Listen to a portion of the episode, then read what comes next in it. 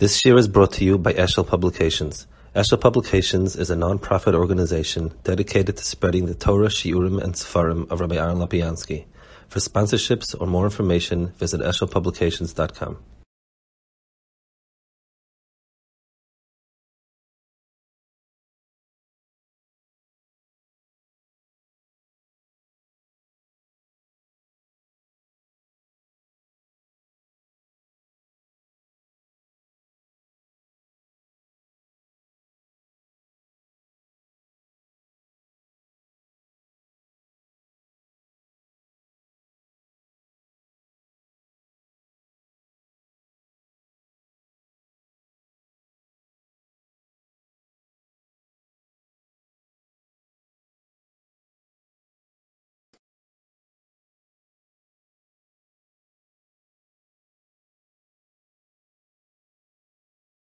Holding here Parashat Mishpatim, and the first piece is an Akeidah and an Abarbanel. We'll see the next piece.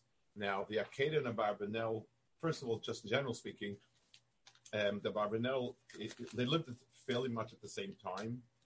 The Abarbanel is accused a bit of plagiarizing pieces from the Akeidah. The truth was, a lot of times in those days, people quoted, they brought down certain quote, the Abarbanel is a ma'asif. So the Akeidah says something, and then the Abarbanel speaks about it in a bigger eifin.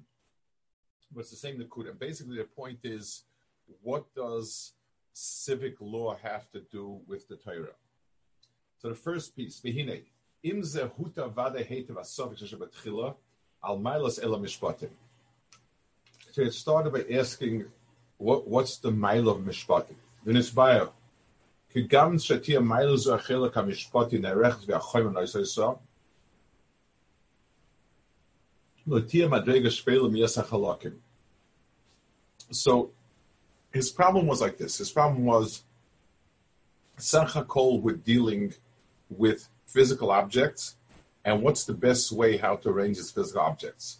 And Moshlema Davodaima, if the Torah were to give a recipe for cholent, so cholent is like a very, very nice and it's very wonderful, but what's the significance of having a Torah recipe for cholent?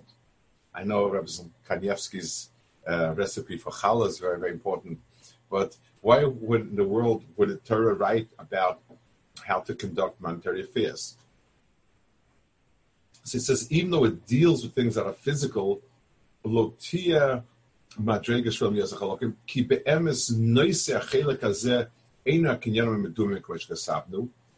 topic is not the items that you're dealing with. It's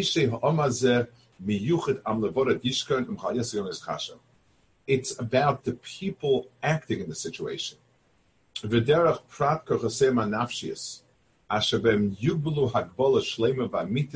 This is all about the people and how people who engage in business become more shleimistic in the way they engage.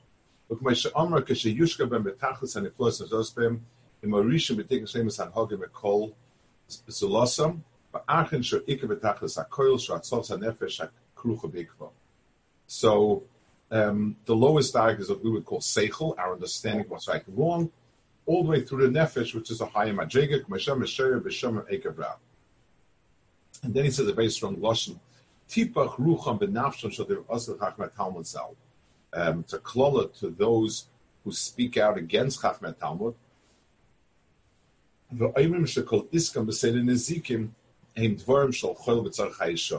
They say that real ruchnius is Kabbalah, but talking about business and finance, all this stuff, that's just chol tzarich esha.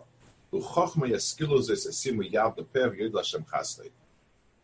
So he says the real topic is the person, and since dealing with money is one of a person's primary activities, how to deal, what to deal, when a person needs to take a step back, and when the person needs to take a step forward, and so on. Those are all the topic that we're talking about, and that's where we have this. That's why it's Torah and so on. That's the Akeidah. And the Abarbanel says a little more barichus, and he says as follows. Tashel Neshpatim. Reisach men akdoshim farshat Torah v'deus chalukos. They're trying to work out whether there is any type of seder and order logic in the ways these dinim are presented. Abarbanel is talking about the internal logic in terms of the dinim in Mishpatim. There does not seem to be offhand any seder.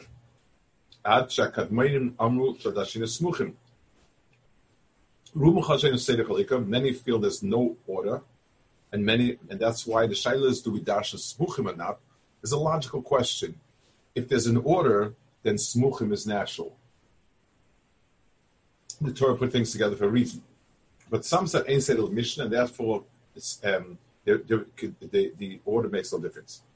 And people did try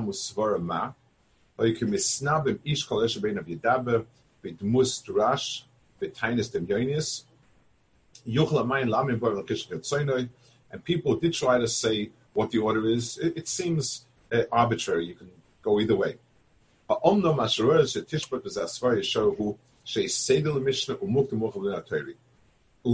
tells you that the Torah did not throw things down random. Randomness means that there is no das or seichel behind something. I want to even take a marshal from a physical world. You know, sometimes a person is a scatterbrain, and he talks, there's no rhyme or reason for what he's saying, and so on. You have a person who prepares notes. He's a lawyer, and he and he prepares everything very carefully, and he spells out a document in a way where the construction is really, really tight, and everything follows on. But a person who's a bar das and a bar chacham, even when he didn't prepare it, you would assume there would be some logical flow to what he says, not sort of random, whatever fell into his head. So how could Torah HaKadosh Baruch Hu be random? The word random means that it's a hafkor from Dake Chochmah. Let's take an example. We believe in Torah gematria is very important, but if, let's say, I say the gematria here has no significance, there wouldn't be a stira. HaKadosh Baruch Hu, certain places wanted which Dr. Gematria, certain places not. So it's not something we can't accept. But if somebody says the Torah, the HaKadosh Baruch Hu threw out the dinim at random, if you were to say the same thing about a person, you would think the person is a chasadas. If a Rebbe teaches something every day, to something random, whatever it is that fell at his head that day, you would say the person is not a bardas. So how could it be in Torah? So he says, you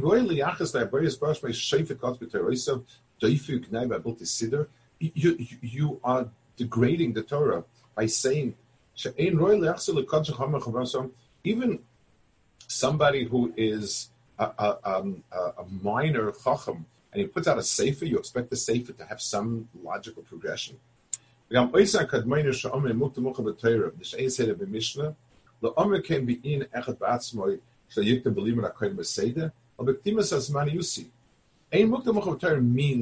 Torah is not written in chronological order. And if anything, that strengthens this point. When I tell you a story in chronological order, so the order is chronology. This happened first, second, third, fourth. If I'm a chacham, and I don't tell you the story in chronological order, I'm trying to make a point. I start with what I feel is the Ikar Nekuda and the other things that are just signs or branches of it, so on and so forth. What follows is, when you take something out of chronological order, the answer is that it's in a logical order, or in a cause and effect order. So how can you say about Torah? So Torah, there is no chronological order. Correct, that's a Aseres, but that means there's a logical order. It's talking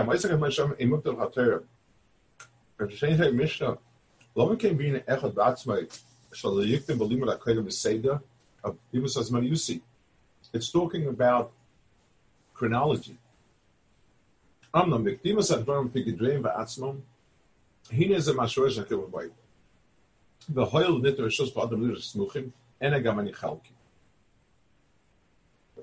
לכיוון שנזבאי הפלוגס הסידור והסיפור התואר שבשעת פוי, בשלום שאיפנים, כן רואי שנשאי בני ושפת הלוקים אלו שנופלו במיקרו לסקיל כפי אסלאמן ואפדק וסירון קשור.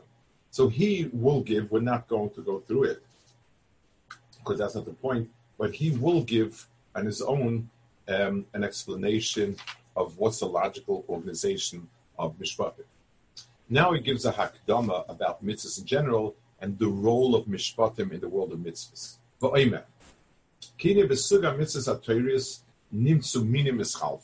There are different types of mitzvahs. I believe the first one that really categorized it was Repsad Yegoran, the person we have at least. The first type of mitzvahs are called edus. Edus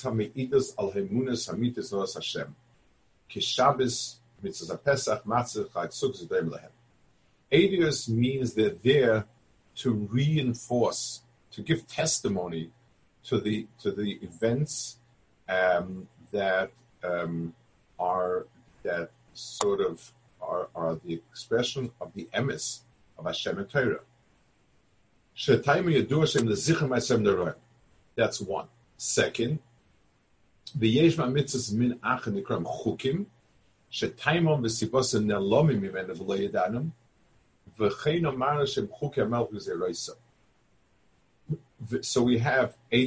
and we have chukim, which we don't have the understanding of what they're there for and so on.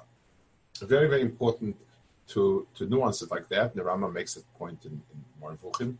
To say that a choyik is a mitzvah without a reason makes it sound like HaKadosh Baruch Hu Shalom has whims. And same thing if we translate to a person. A person does things without rhyme or reason is crazy. What it means is the reason for choyik is not graspable in terms of our physical world and or our physical mind. So these are mitzvahs that were given, the olam ha'maisa was given to us, the olam ha'avana and tfis of it was not given to us. V'yesh, and it says, Ushnei aminim ha'elu, mevua b'machil v'elu sheshin z'aloikis v'dash ha'amis v'asem. So those two mitzvahs, we understand how they're different than the Goyesha rites and rituals. Kikulam somai say somai says sheke, he mice natuim, omnam ha'aloikis eshem v'manam. So our ma'adim testify to events that are true, genuine, and so on, and our chukim come from a world of emes. Avol hamina shlisha mitzvah, the third type, v'hu b'mishpatim u'dishon chaberoi, prayashiv choyshev she'en yisl mishpatim aloikim al mishpatim enushim v'askeim shemnichim adam kutzehem. The every normal society, any functioning society, I would say, has to have a legal structure to organize itself. What are the privileges of being the society? What are the consequences of stepping out of bounds? What are the boundaries? What are interactions like in buying, selling, and commerce, and so on? Define them. That's every civilized nation has that. So l'chura Torah is just another way. There's nothing qualitatively different. You can argue the laws are better or worse, but it's of the same type. It says, Magdov Yaakov, Chukov Mishpat of Israel, Loschen Cholvei Mishpatim Aydaum. What does it mean that HaKadosh Baruch Hu did not tell the Mishpat? Shein Kibbutz Adam Shnei Bnei Mishpatim. Every society must have laws. Welash Beisrava Omer Ma'alech Siv Oiz Melach Mishpat Ohev Omer Moishli Yisrael. Harei Nosachem HaKadosh Baruch Hu Es Tirasei. In einatem ekalmas adinim harei noikem ikem. Lama, shalei nosachem satora elam nashe tasos adinim. Shenem avoiz melach mishpat ohiv. So mishpat is specifically, the word dinin over here specifically refers to the area of the mishpatim that we talk about, civil law, so to speak. And it says that God gave the Torah in order to become the dinim. So you see that this is the focal point of Torah.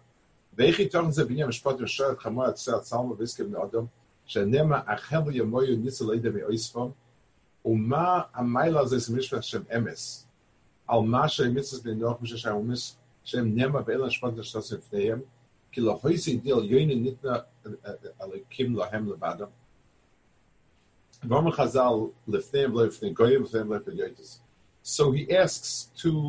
questions here. First of all, how can it be that mitzvahs, that at the end of the day concern whose lamb chops these are? That's all. We're talking about a sheep, and the question is who gets extra lamb chops? That should be soruchnius. Two, and Chazal say that you can't go to a Goyish court. Why not? As long as you have a legal structure to ensure that there's sort of a fair give and take, what's the problem? Those are the two rayas, so to speak, that he has, that Mishpatim are not viewed upon as similar to Goyish, but it's a different world, and we need to understand it. There are two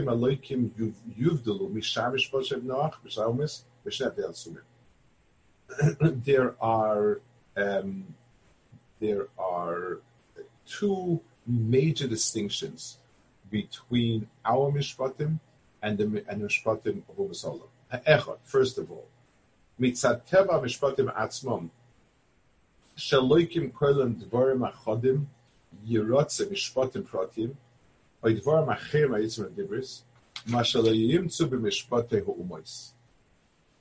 first thing he says is that the mishpatim are branches of a deeper of the Aseres HaDibros.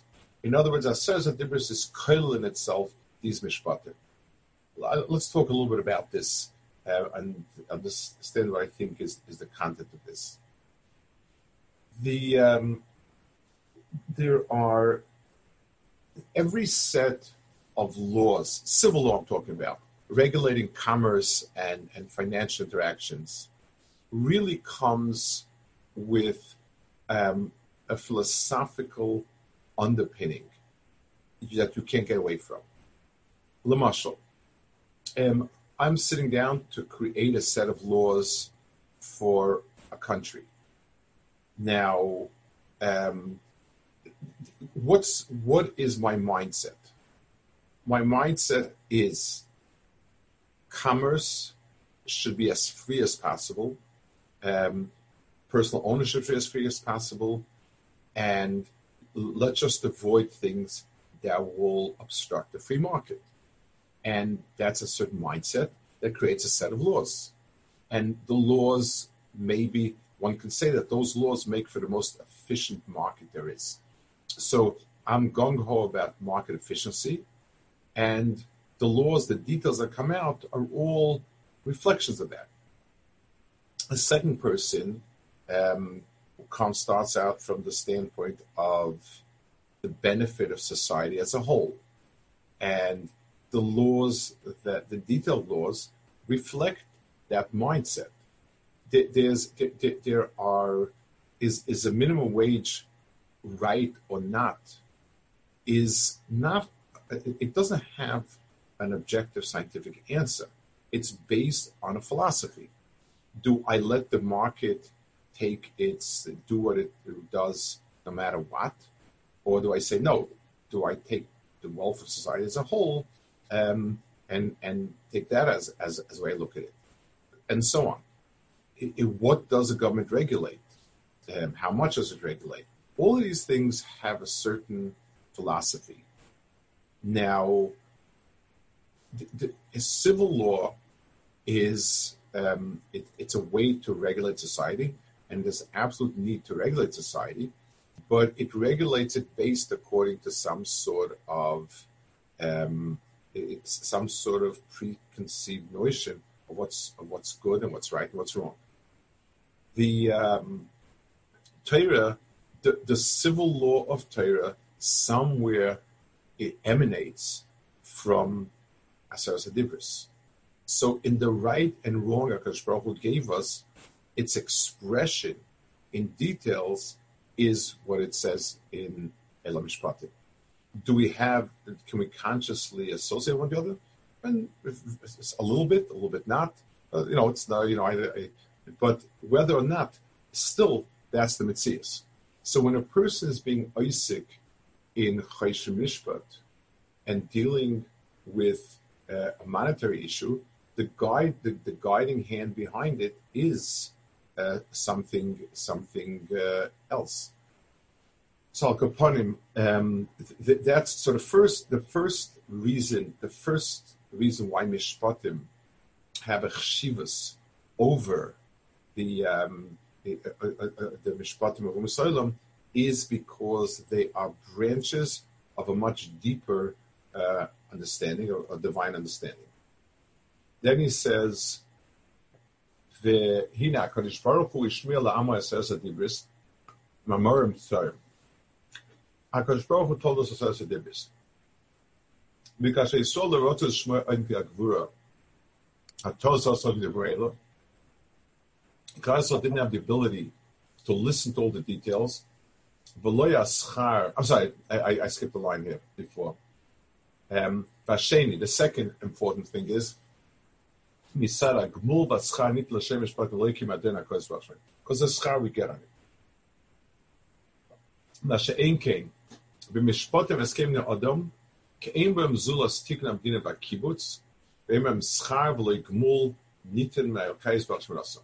About getting schar from it, whether or not you get schar. I want to discuss this point also. L'chura, it sounds also arbitrary. If someone were to ask, why is din Torah superior to civil law? So I'll say because the Kadosh Baruch Hu gives schar for din Torah, but doesn't give schar for civil law. Yes, even if it's true, but it's not an essential truth. Just because Baruch happens to like this one, says give that. That falls short of expressing any type of chshivas for mishpatim, for Torah mishpatim. What it means probably is that the mishpatim of Torah shape and form and mold a person as well. Since this is the Ratzon HaBorei, and I'm following through, so I am becoming part of some sort of mahalach which is divine. My sense of fair and just and right and good all begin to pattern themselves after something divine. And therefore, there's a schar to it. Because the schar that we get for it is not just simply because since it says the Torah and we did it, we get points. It's the pshat. Since these laws emanate from a certain understanding, a certain perspective, which is toiv, by doing them, a person becomes part of toiv. A person is doing that. So the two advantages of Torah law over others is where it comes from, and where it leads a person to. And it's hainohach, obviously. But the point is, Mishpatim is the lamaisa of Aseres HaDibros in one particular world, and the kiyum of Mishpatim leads the person to be shayach to the world of Aseres HaDibros. V'hina HaKadosh Baruch Hu Yishmir la'am Aseres HaDibros ma'amorim tzarim, b'kasher Yisrael rotza l'shmo ein pi ha'gvura al tol desv'tol b'divrayim. We should not think that these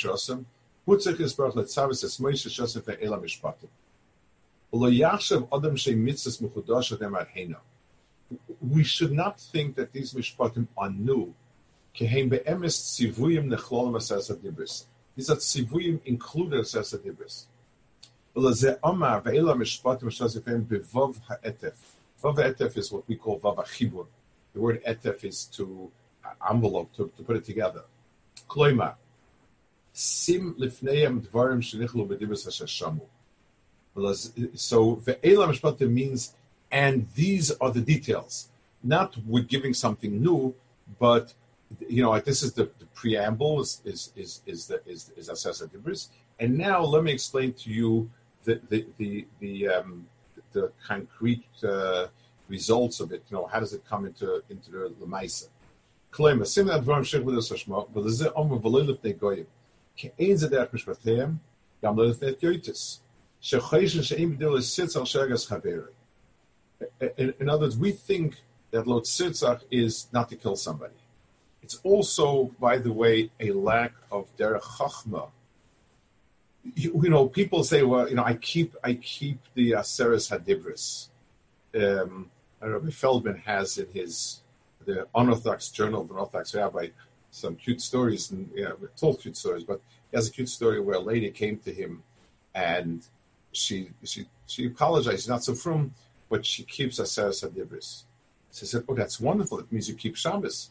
So she said, no, I only keep Aseres HaDibros. So he said, well, it's an Aseres HaDibros Shabbos. He said, are you sure, Rabbi? He said, absolutely. She said, just do me a favor, Rabbi, check once again to see if it's there. But the problem with keeping Aseres HaDibros is it's very possible to keep anything as long as it's general enough.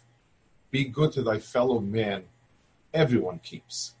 The devil lies in the details of what is man and what's fellow man and what's good, and everything else everybody agrees on. So in Klolim there's not going to be a real distinction. It's when you get to these pratim, that's where he says that a fool thinks that says we not kill a person. What, when, what's called killing? When, how? So Abarbanel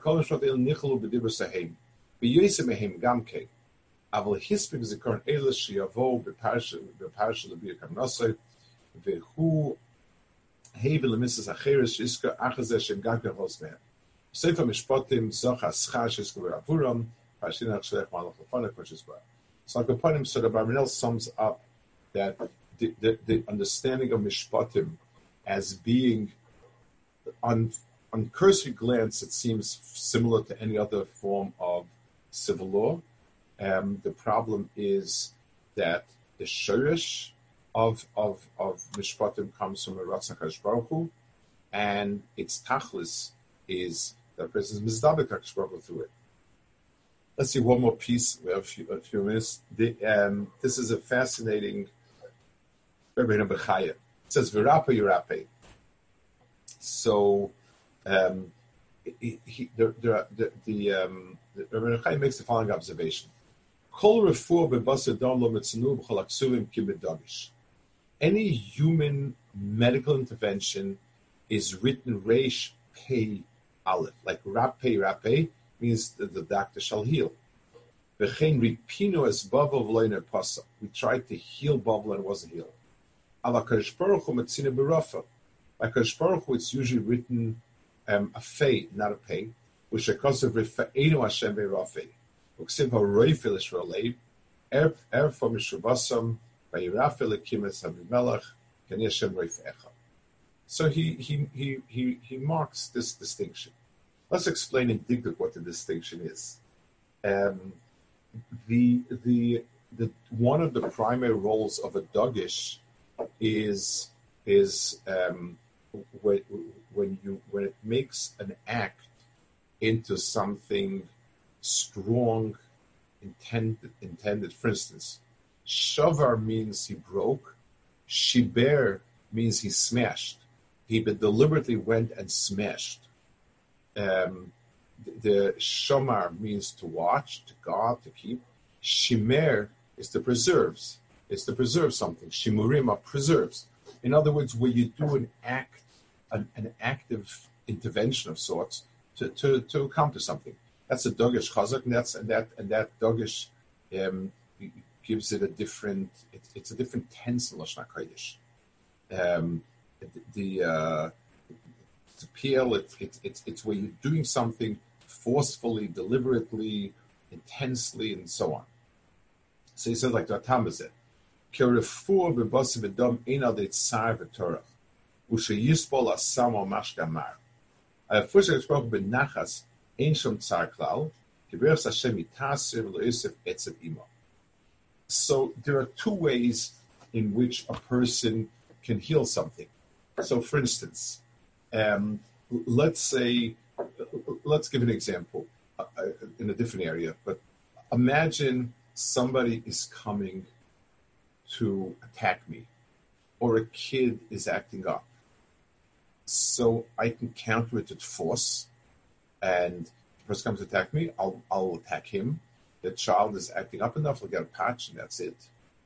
But if I understand the other person and what makes him tick, I can diffuse it because I know that this person wants X and this thing motivates him. So I have a way in which to deal with him that I can diffuse it and get him to do it naturally because I'm going with the grain of his nature and going with the grain instead of against the grain. That's the big difference between a person who's coming from the inside out or from the outside in. When you're healing something, so imagine a person has a growth. So I attack the growth. I can radiate it. I can cut it out. I can attack it with chemicals. By definition, that's always going to be some sort of abusive process. Something is, I'm countering force with force. There's going to be some fallout from it, always.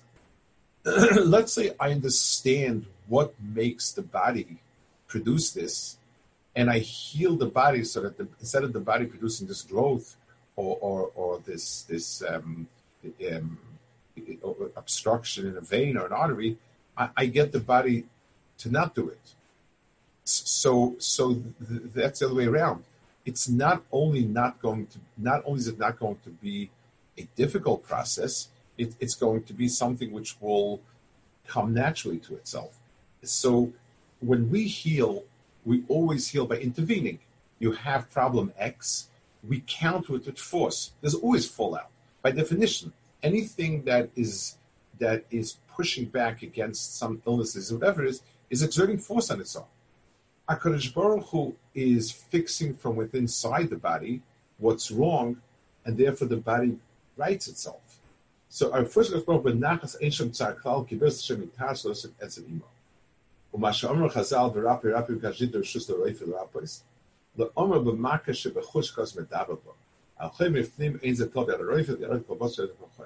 is very interesting. This is actually a machlokas, a shaila. Doctors, we were given the power and ability to heal things. So he says that HaKadosh Baruch Hu endowed us with the power and ability to heal things from the outside in. And that's why medicine like that is always coming, it's invasive of sorts. From inside out, that stuff can be out of Shem. Why is it that this cell is decided to reproduce? Why is it that these cells keep mutating? Why is it this, that? That's beyond Hashem. We can deal with the situation and counter it. So we're always countering it rather than refusing it. Okay, any questions, points, anything? Okay, so what? Okay, have a good day. Thank you, Colton. Take care, Colton. Bye. Bye-bye.